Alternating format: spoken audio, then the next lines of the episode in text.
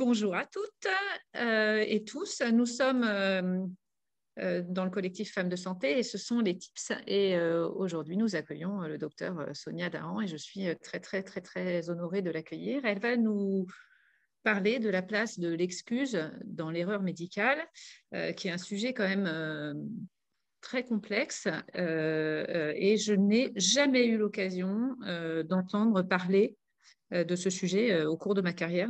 Euh, merci beaucoup, Sonia, d'accepter de, nous parler de ça en un quart d'heure. Alors, pour présenter Sonia quand même, parce que elle est présentable, entre guillemets. Donc, elle est pédiatre, spécialisée en réanimation néonatale, et puis elle a fait un master 2 d'éthique, avec tout ce que ça a entraîné derrière, vous imaginez, sur ce sujet-là, et notamment la limite de la viabilité, le consentement à la recherche, des sujets qui sont tabous euh, est très compliqué euh, à mettre en avant et à expliquer et à proposer. Euh, et puis, elle a trouvé que c'était insuffisant. Elle s'est dit, bah, tiens, si j'allais au Québec, au Canada, ou au Canada, hein, c'est ça, au Québec, je pense. Québec, oui. Euh, si j'allais au Québec à faire plus, et là, euh, notamment, euh, faire un, autre master et de la recherche en même temps sur justement cette place de l'erreur, cette place de l'excuse dans l'erreur médicale, mais pas que. Elle vous présentera plusieurs choses. D'abord, elle va vous montrer, vous expliquer ce que c'est, et surtout, elle va vous faire part aussi des résultats de ses études et de toutes les interviews qu'elle a fait auprès des médecins. Et elle nous amène quand même des compétences qui viennent du Canada, et on sait à quel point en santé publique, les Canadiens sont forts, notamment pour ce genre de sujet, mais aussi pour la prévention. Euh, à part ça, elle a quand même trois enfants, elle aime le, sport, elle en fait plein, elle aime aussi la musique, euh, elle, euh, a, elle, elle, a, aussi une approche qui est, maintenant qu'elle est à Marseille, après être passée en CHU à Paris, une approche qui est aussi basée sur l'accompagnement de tout ce sujet avec les personnes qui ont eu des enfants en réa euh, néonate et qui viennent participer aussi au cours des futurs médecins euh, pour que cette place de l'excuse dans l'erreur médicale, la prise en charge, l'accompagnement des parents, etc., soit aussi connue des professionnels de santé. Donc, euh, superbe approche transversale. merci beaucoup, Sonia, d'accepter de nous faire ce tips donc sur la place de l'excuse dans l'erreur médicale. Et la parole est à vous. Merci beaucoup Alice pour cette présentation. Donc euh, effectivement, je vais vous parler de la place de l'excuse dans l'erreur médicale. Euh, d'abord, je vais commencer par une réflexion générale sur euh, l'excuse. Ensuite, la spécificité de l'erreur médicale. Et puis, comme vous l'avez dit, je vais vous parler des résultats de la petite étude qu'on a fait. C'est pas une énorme recherche, mais en réanimation néonatale à Créteil à l'époque où je travaillais là-bas. Donc, euh, d'abord, d'un point de vue général, si on regarde un petit peu sur Internet, sur les réseaux sociaux, la valeur de l'excuse est plutôt euh, négative, entre guillemets. C'est-à-dire qu'on s'excuse, on cherche une excuse pour ne pas aller travailler, on s'excuse d'être en retard. Euh, alors, il y a des petites définitions un petit peu dogmatiques qu'on trouve sur les réseaux. La dernière que j'ai trouvée, c'était euh, donc l'excuse, c'est un mensonge euh, que l'on se fait à soi-même pour justifier euh, d'un manque de responsabilité dans notre vie et avec nos proches. Donc plutôt quelque chose de négatif. Donc ça correspond un petit peu aussi à ce que l'excuse veut dire d'un point de vue étymologique. Excuse, ça vient de ex causa, qui veut dire hors de cause, donc se mettre hors de cause et finalement sortir de sa responsabilité. Ensuite, il y a eu euh, des, philosophes qui ont réfléchi un petit peu à la question, en particulier euh, Vladimir Jankélévitch, dans son ouvrage Le Mal euh, en 1947, qui expliquait que l'excuse était vide de sens et qu'elle servait simplement aux coupables à se dédouaner. Et donc Jacques Derrida, un petit peu dans le même sens, a voulu distinguer l'excuse du pardon. Donc l'excuse n'excuse que ce qui est excusable, et euh, pour ce qui est inexcusable, c'est le pardon qui s'en charge. Donc le pardon est plutôt quelque chose de pur, euh, qui est inhérent à chacun. Et donc ça, c'est un petit peu euh, dans, disons, l'esprit judéo-chrétien. Ensuite, un peu plus tard, donc il y a eu d'autres philosophes, en particulier John Austin, qui est un philosophe anglo-saxon, qui a travaillé sur la philosophie du langage et qui explique que les mots peuvent avoir une valeur d'acte en fonction des conditions dans lesquelles euh, ils sont énoncés. Donc, euh, par exemple, un prêtre qui va dire à un couple, je vous déclare mari et femme, ces mots-là ont une valeur d'acte. Et donc, de la même manière, selon comment on présente ces excuses, dans quelles conditions, ça peut également avoir une valeur d'acte. Donc voilà pour les généralités. Je ne suis pas philosophe, donc euh, après, vous pouvez euh, aller regarder euh, de vous-même si vous êtes intéressé. donc maintenant, je vais vous parler plutôt de l'excuse dans la, situation de l'erreur médicale. Donc l'annonce d'une erreur médicale, c'est quelque chose de très difficile. c'est une mise à l'épreuve de la relation de médecin-malade, soignant-patient. Et surtout, ça renvoie le soignant à sa propre vulnérabilité. Donc, euh, dans cette, difficulté, comment on peut s'excuser euh, dans ces conditions-là? Donc, si on regarde un peu la littérature scientifique, ce qu'on connaît, donc il y a une partie de la littérature qui s'est intéressée à la vie des, patients euh, sur cette question-là, et il est clair que l'excuse pour les patients, c'est une nécessité parce que ça permet de, de diminuer la souffrance du patient et puis de de réparer euh, un petit peu l'atteinte à la dignité. Mais l'excuse seule ne suffit pas. Donc ça, c'est ce qu'on trouve dans la littérature. Puis d'un autre côté, du côté du médecin, euh, il y a une difficulté à présenter ces excuses parce qu'il y a la peur que l'excuse corresponde à la reconnaissance d'une responsabilité d'un point de vue juridique. Donc ça, c'est vraiment la littérature anglo-saxonne, hein, c'est surtout ceux qui ont écrit là-dessus. Et donc moi qui ai travaillé euh, au Canada, donc j'étais au Québec, mais malgré tout, c'est une culture anglo-saxonne. Quand je suis arrivée, euh, je pense que le premier jour, on nous a accueillis, et donc un juriste est venu et il nous a parlé de l'erreur médicale. Hein, c'est vraiment un souci là-bas. Enfin, quelque chose qu'ils ont en tête, hein, c'est pas qu'ils en font plus, c'est vraiment, ils réfléchissent là-dessus. Et donc, euh, avec le listing de tout ce qu'il faut faire en cas d'erreur médicale, mais surtout ce qu'il ne faut pas faire, ne vous excusez pas, jamais, parce qu'on vous serait reconnu coupable de votre erreur. je pense que les choses euh, ont changé petit à petit, puis même quand je suis partie, le discours avait un petit peu changé. Donc, je vais en venir un petit peu au travail qu'on a fait nous à Créteil là-dessus. Euh, on, voulait, on voulait savoir dans notre, notre travail quelle était la vision des médecins par rapport à l'excuse et euh, essayer d'avoir une petite réflexion sur le sens que ça avait de s'excuser. Donc, on a fait euh, au total huit entretiens, donc sept avec des médecins et un entretien avec une maman. C'est euh, Dominique Davout, je pense que certains d'entre vous la connaissent. C'est euh, une maman qui a perdu sa fille Capucine dans les suites d'une erreur médicale, qui euh, par la suite s'est engagée pour faire entendre la voix des parents. Et il y a en particulier un documentaire qui s'appelle Que reste-t-il de nos erreurs que je vous conseille de, regarder, qui apporte une réflexion assez large et complète sur cette question Donc, euh, on a un peu guidé les entretiens avec quatre questions. La première question, c'était euh, euh, quelle est la différence entre l'excuse dans la vie de tous les jours selon vous et quand il advient une erreur médicale? La deuxième question, c'était quelle est votre motivation pour vous excuser ou qu'est-ce qui vous freine? La troisième, c'est est-ce qu'il y a un bon moment pour s'excuser? Et la quatrième question, est-ce que l'excuse en soi peut avoir un effet sur la relation. Donc, euh, pour ce qui est des médecins, donc dans la vie de tous les jours, quand on s'excuse, pour les situations banales, on se rend compte que s'excuser, c'est souvent suffisant. Pour les situations plus complexes, les excuses doivent être accompagnées euh, d'explications un peu plus précises. Et ce qui motive les médecins à s'excuser dans les situations de la vie de tous les jours, c'est surtout pour conserver la relation à l'autre, la relation préexistante. Dans le contexte d'une erreur médicale, déjà, c'est des situations beaucoup moins fréquentes, heureusement, euh, qui ne sont jamais des situations banales, euh, qui ont un coût psychique important et la relation à l'autre, au départ, est différente de la relation qu'on peut avoir avec sa famille ou avec ses amis.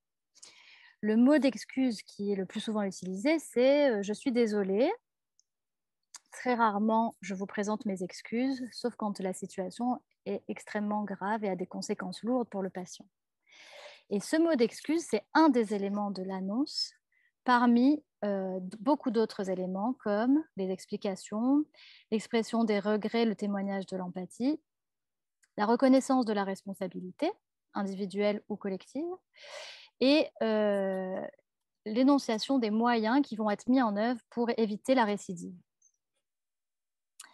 Ce qui motive les médecins à aller s'excuser, c'est que l'excuse va appuyer cette reconnaissance de la responsabilité et va montrer aussi qu'il y avait une bonne intention. Ça permet aussi de partager avec l'autre la souffrance et de compatir. Alors, dans quel moment, à quel moment euh, on présente les excuses C'est au moment où on est capable de fournir des explications claires associées à cette excuse. Et euh, selon les médecins, l'effet que ça a sur la relation, euh, c'est que l'excuse va permettre de poursuivre la relation après l'erreur médicale. parce qu'il il y a une humanisation du médecin.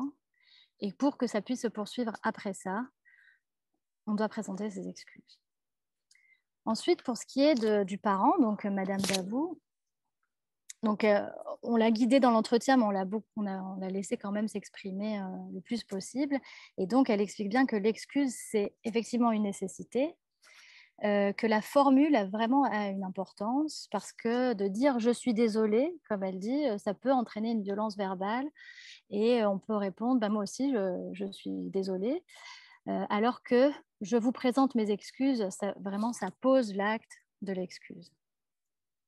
Et puis, pour ce qui est de la relation, euh, elle explique qu'il existe de toute façon un rôle hiérarchique fort entre le médecin et le patient et euh, que l'excuse permet de se mettre à la hauteur du patient et ça redonne au médecin ce statut d'humain.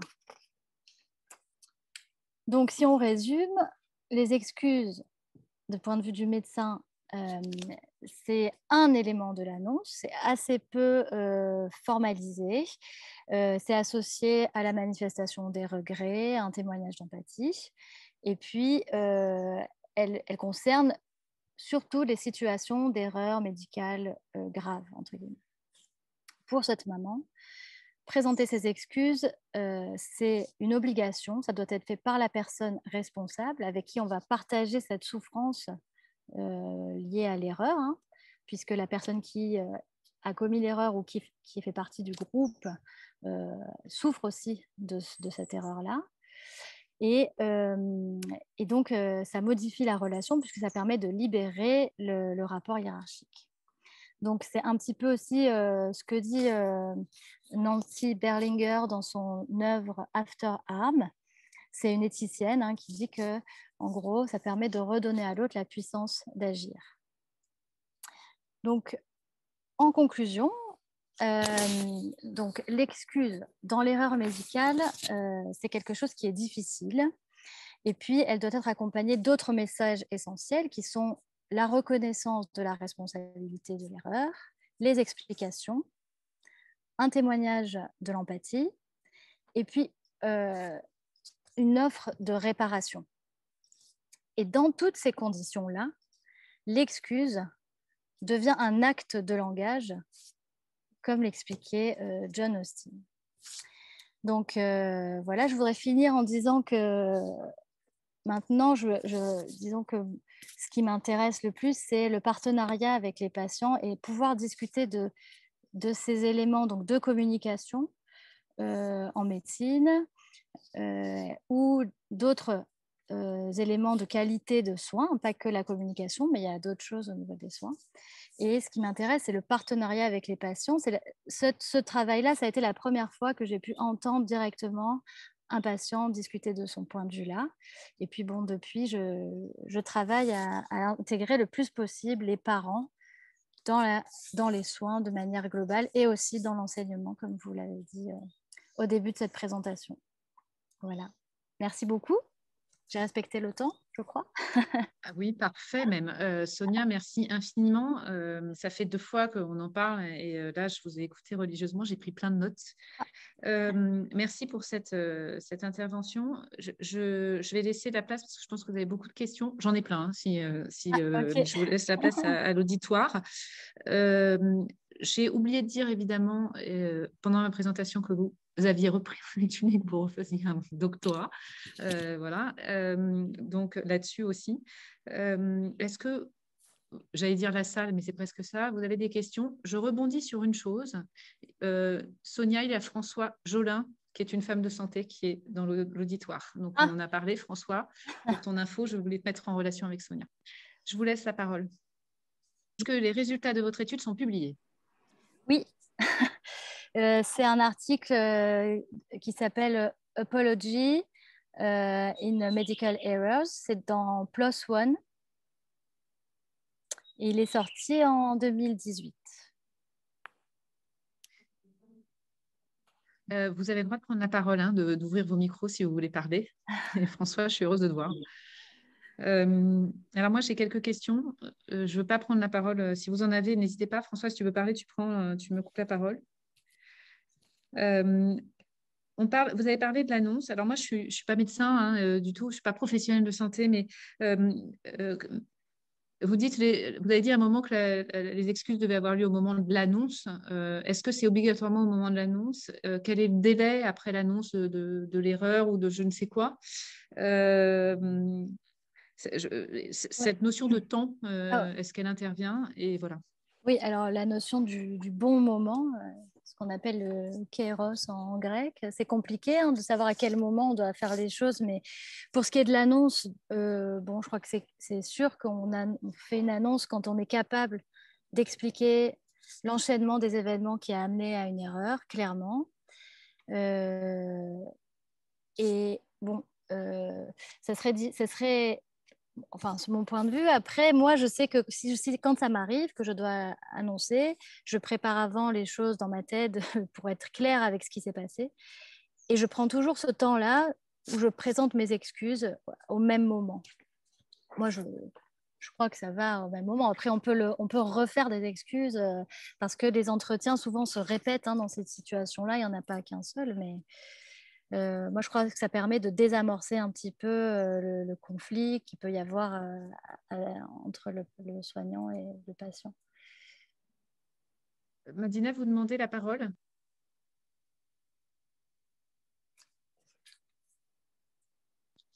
Voilà. Il faut activer le. Voilà. Je m'excuse pour. oui.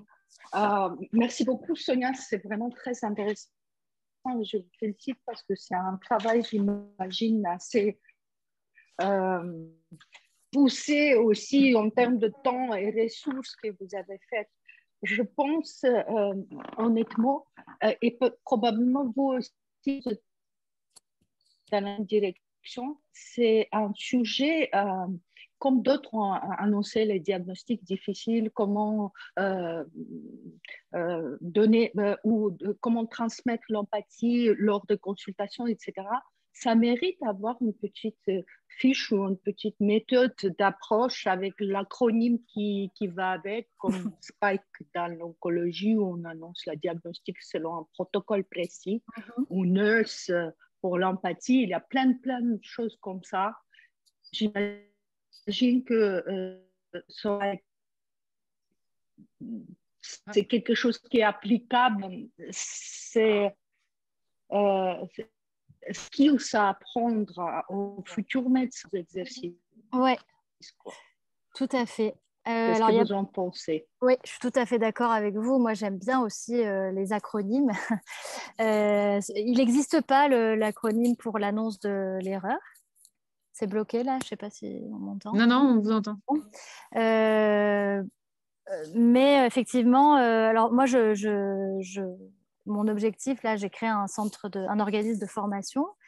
Euh, c'est en, train de, en train de se faire, là, de se concrétiser. Et je voudrais faire de la formation en communication avec les jeunes médecins en particulier. Et puis, pourquoi pas créer un acronyme là-dessus, effectivement, mais en tout cas donner une liste de choses. Moi, c'est idiot. Hein. Moi, j'ai ça dans la tête. Ça m'aide beaucoup pour ne rien oublier. Euh, en plus de ce qui arrive instinctivement quand on fait une rencontre spéciale avec une famille. Mais euh, oui, effectivement, ça se fait beaucoup euh, en Amérique du Nord dans la formation des médecins. Merci. Alors, je, lis un, message euh, de, alors, de, la personne qui s'appelle Les Cèdres. Ah ben voilà, vous venez d'apparaître.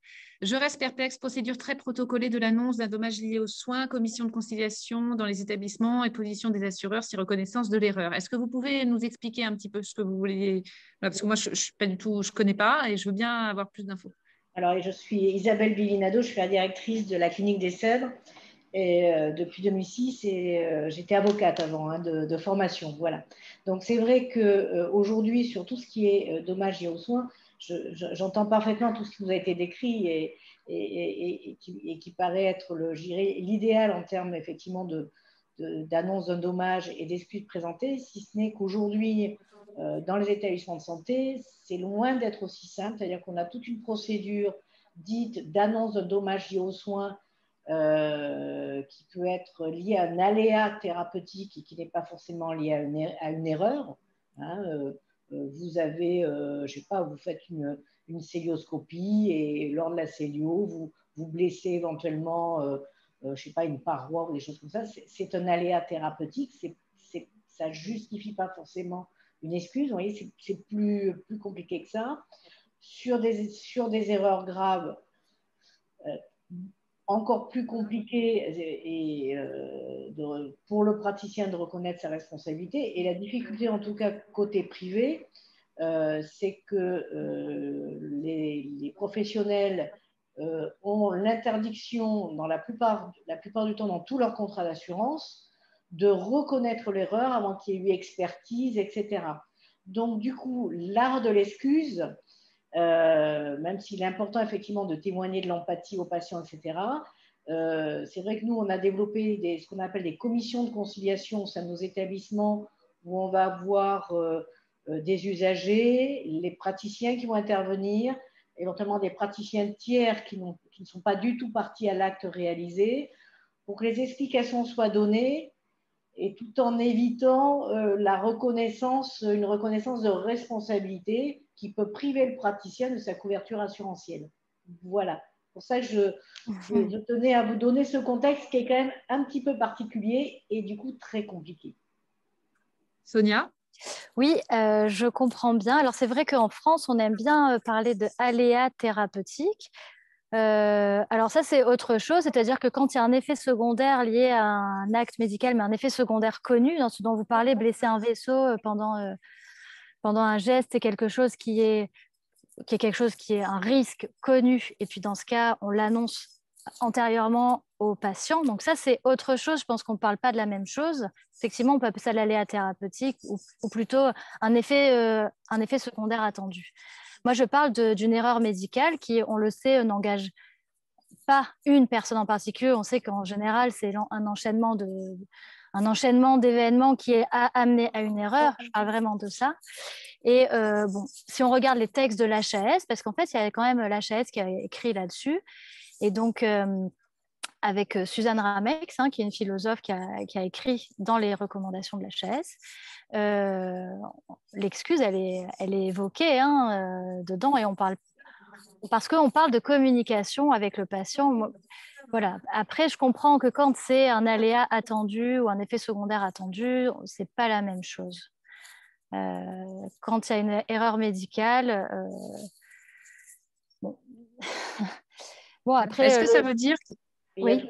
Est-ce que ça veut dire qu'il faudrait présenter Ouais. Est-ce que ça veut dire qu'il faudrait présenter ses excuses une fois seulement que l'erreur médicale a été euh, nommée, on va dire, par les, parce que voilà, a été officialisée euh, d'une façon ou d'une autre. Est-ce que ça veut dire ça? Euh, ou est-ce que ça veut dire que euh, présenter ses excuses, finalement, c'est vrai que si on comprend bien, quand on présente ses excuses, quelque part, on prend une part de responsabilité de ce qui s'est passé, et c'est ça que les assurances euh, ne veulent pas qui arrive, en fait. C'est ça qui est compliqué, parce qu'à la fois, vous pouvez avoir des praticiens qui, en, qui en, toute bonne foi, sont dans la démarche hein, de, s'excuser auprès du praticien, enfin du patient, je veux dire, mais on, on, est vraiment obligé de, l'encadrer principalement par rapport à, cette position des assureurs. Et je vous assure, euh, dès qu'on rentre dans les contentieux avec les experts, les contre-expertises, euh, voilà, et, parfois entre ce que l'on pense être l'erreur et puis au vu de l'expertise, où on a des antécédents du patient qui peuvent ressortir, où les choses sont plus si évidentes que ça, ben, c'est vraiment pas simple. Bien sûr que je, trouve que l'excuse, présenter ses excuses, il n'y a, rien de plus dur, mais ça désavance beaucoup de choses. Euh, comme on mène dans une relation avec des salariés, de, savoir à certains moments dire je vous présente mes excuses par rapport à des propos qu'on a pu avoir, etc. C'est très fort comme acte, mais dans le milieu de la santé, surtout si derrière il y a une action en responsabilité, ça se révèle un peu compliqué. Et c'est là où, entre positionnement de la chaise, voilà, et c'est encore en plus très différent si vous êtes dans un milieu hospitalier où l'assurance, où j'irai, où la mise en cause financière du praticien en bout de chaîne, j'ai quasiment rarement vu, euh, sauf si ça bascule sur du pénal. Dans le privé, c'est totalement différent. Je vais donner la parole à Sophie. Alors, Sophie, elle avait, elle avait euh, animé un, un atelier, euh, voilà. Elle oui, sur la communication. voilà. Alors, je te laisse la parole, Sophie. Alors, Merci Alice. Alors en fait, euh, pour tout dire, je connais très bien Sonia parce qu'on a travaillé ensemble à Créteil. Euh, je suis allée la voir au Canada justement autour de toutes ces questions-là et on a euh, ensemble les projets qu'elle évoquait voilà, autour de formation. ce que je, voulais rebondir sur ce qui avait été dit parce que effectivement, bon, il y a toute cette question de la de, de. De, par contre, ce que je trouve euh, ce que cette thématique finalement euh, euh, interroge, c'est la place du patient dans les soins et, sa, et sa place dans, euh, dans, tous les, dans tous les circuits de décision. Et c'est vrai qu'au Canada, euh, ce que moi j'avais pu voir dans le service où travaillait Sonia, c'est que le patient était impliqué à tous les étages. c'est une, sans doute, elle en parlerait mieux que moi, une approche nord-américaine, mais le patient est tout le temps là, même dans des, dans des discussions éthiques, dans des, dans des discussions difficiles.